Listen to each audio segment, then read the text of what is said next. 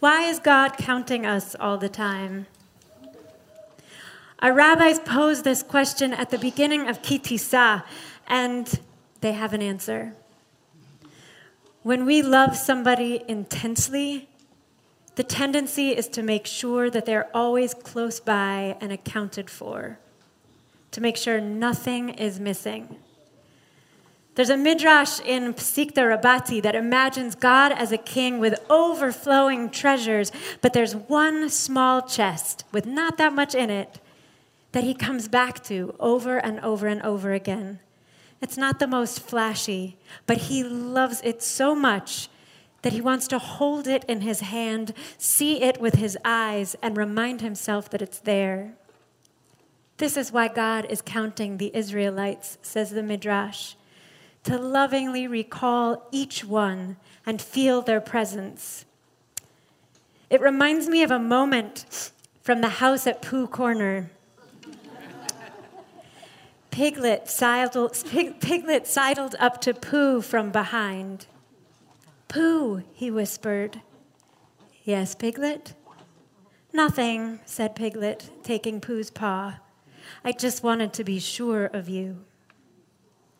Perhaps our rabbis and A.A. Milne were early proponents of attachment theory.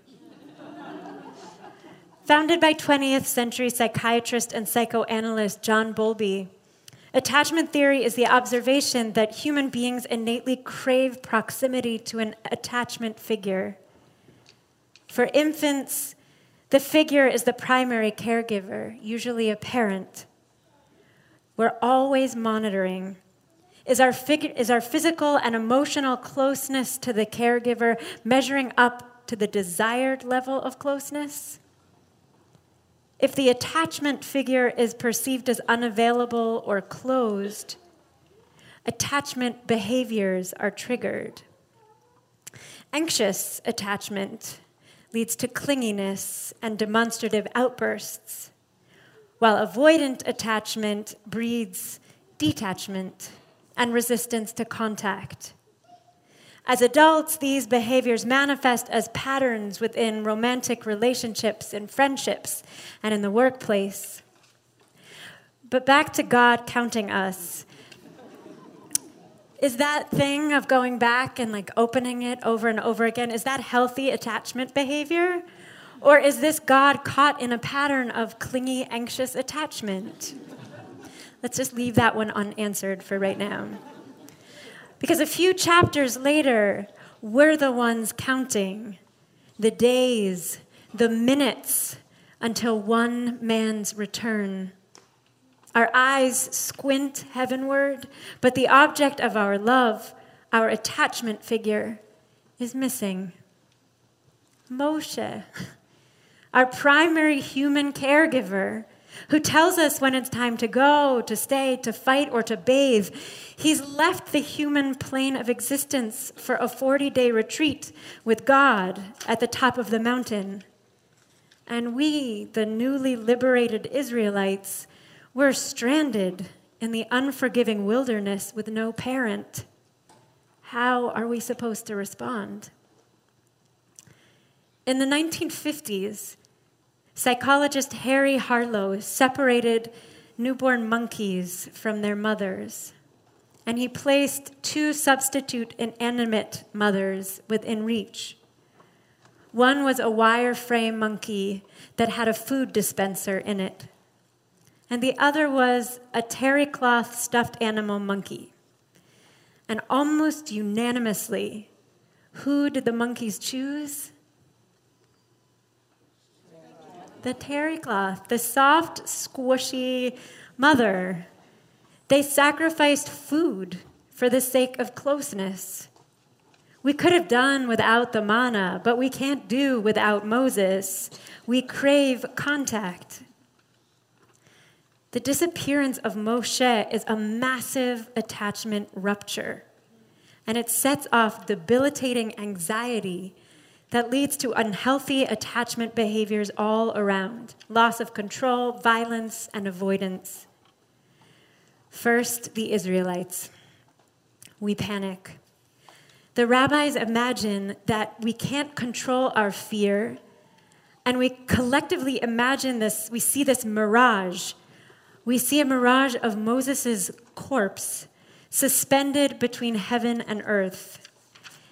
He's not just lost. Oh my God, he's dead. He's not just dead, he's in limbo between sky and ground. I don't know if this type of catastrophic thinking has ever happened to you, but the Israelites dive into a tailspin. Vaikahel ha'am al Aharon. So we, we surround Aaron, we demand a substitute parent object to cling to, and so the golden calf emerges. Despite being metal and not terry cloth, we throw ourselves into this spasmodic dance around the new attachment figure. When Moshe flies into rage, shatters the tablets, pulverizes the golden calf, and forces all of us to drink it, things get complicated. We now have two interconnected attachment patterns on fire, and everyone is out of control. He sees himself replaced. He demolishes this substitute attachment figure and commands the Levites to kill everyone who clung to it. Spare no one, he charges, not parent, not neighbor, not friend. And then there's God. We might have rooted for God to stay above the fray, but au contraire, God brings a third contrasting attachment behavior avoidance denial. Like a child who shuts down and detaches when feeling neglected, God denies any connection to the Israelites, addressing them to Moshe as your people whom you brought out from Egypt to this place. God then feigns forgiveness but remains detached. Okay, fine. I'll send them up to the land of Israel because I promised, but I'm not going. I am done Zegesund.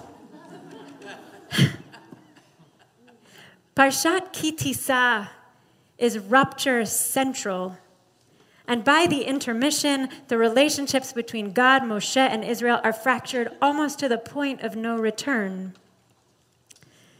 But in attachment theory, the question isn't how do we avoid rupture? Ruptures happen always, even in the healthiest, most blessed relationships. The question is how do we deal with the rupture? How do we face loss? How do we respond when we don't get the love, the attention, the respect we want? When the one we most need shows us their back instead of the face we so desire to see? What is so inspiring about Parshat Ki Tisa is that our three protagonists, the Israelites, Moshe, and God, emerge from this stinking mess stronger and closer than before. How? The answer lies in the name of the Parsha, Ki Tisa when you lift. When you lift up. When you lift each other to a higher level. When we accept each other's brokenness. When we acknowledge each other's fears. And we begin building from that place of compassion. In the remainder of the Parsha, there are multiple examples of acknowledgement and lifting. And my absolute favorite is between Moshe and Israel. In the ashes of the golden calf, Moshe finally understands that the mountaintop was too far away for the people to bear. They couldn't see him, and the anxiety of not knowing what was happening overwhelmed them. So Moshe shifts the geography and lifts them up by making that distance bearable. Umoshe ikach et ohel. Instead of climbing the mountain the next time that Moshe speaks to God, Moshe grabs his tent, drags it down the street, far enough away from the camp to express distance, but close enough for the people to see it. Now, whenever Moshe was called to speak with God, he would walk out towards the special tent, and all of the people, each Israelite, would station him or herself at the entrance to their tent. And they would watch. Vanitzvu, and they would stand. They showed up and they stood at attention and they watched over his conversations with God. I don't know if you know what a meerkat colony looks like. Like, I just have this image of everybody, all the meerkats standing and watching as Moshe goes down the street with his tent and has a conver- goes to the tent and has a conversation with God. Because they can see him, the people's anxiety dissolves. And they begin to understand that when he leaves camp, it's for the sake of when he comes back. It's for the sake of their relationship. He's not going to leave them. And when Moshe returns, he sees them at attention, not flailing chaotically around a substitute attachment figure. Trust is restored, and their relationship becomes strong enough, secure enough, and Moshe is eventually able to return to the spot on the mountain where even though they can no longer see him, they know. So each one of us is hardwired for secure social attachment. And when our attachment is threatened, we feel triggered and often default to unhealthy patterns. Some of us cling like Israelites, I'm guilty of that, and some of us shut down our emotions and grow numb like God. But most of us move between both, depending on the relationship. The question isn't how do we beat ourselves up for falling into these patterns, but the question is how do we become aware of our patterns? How do we cultivate compassion and reconnect to those we love in the face of rupture? How do we lift each other? How do we heal?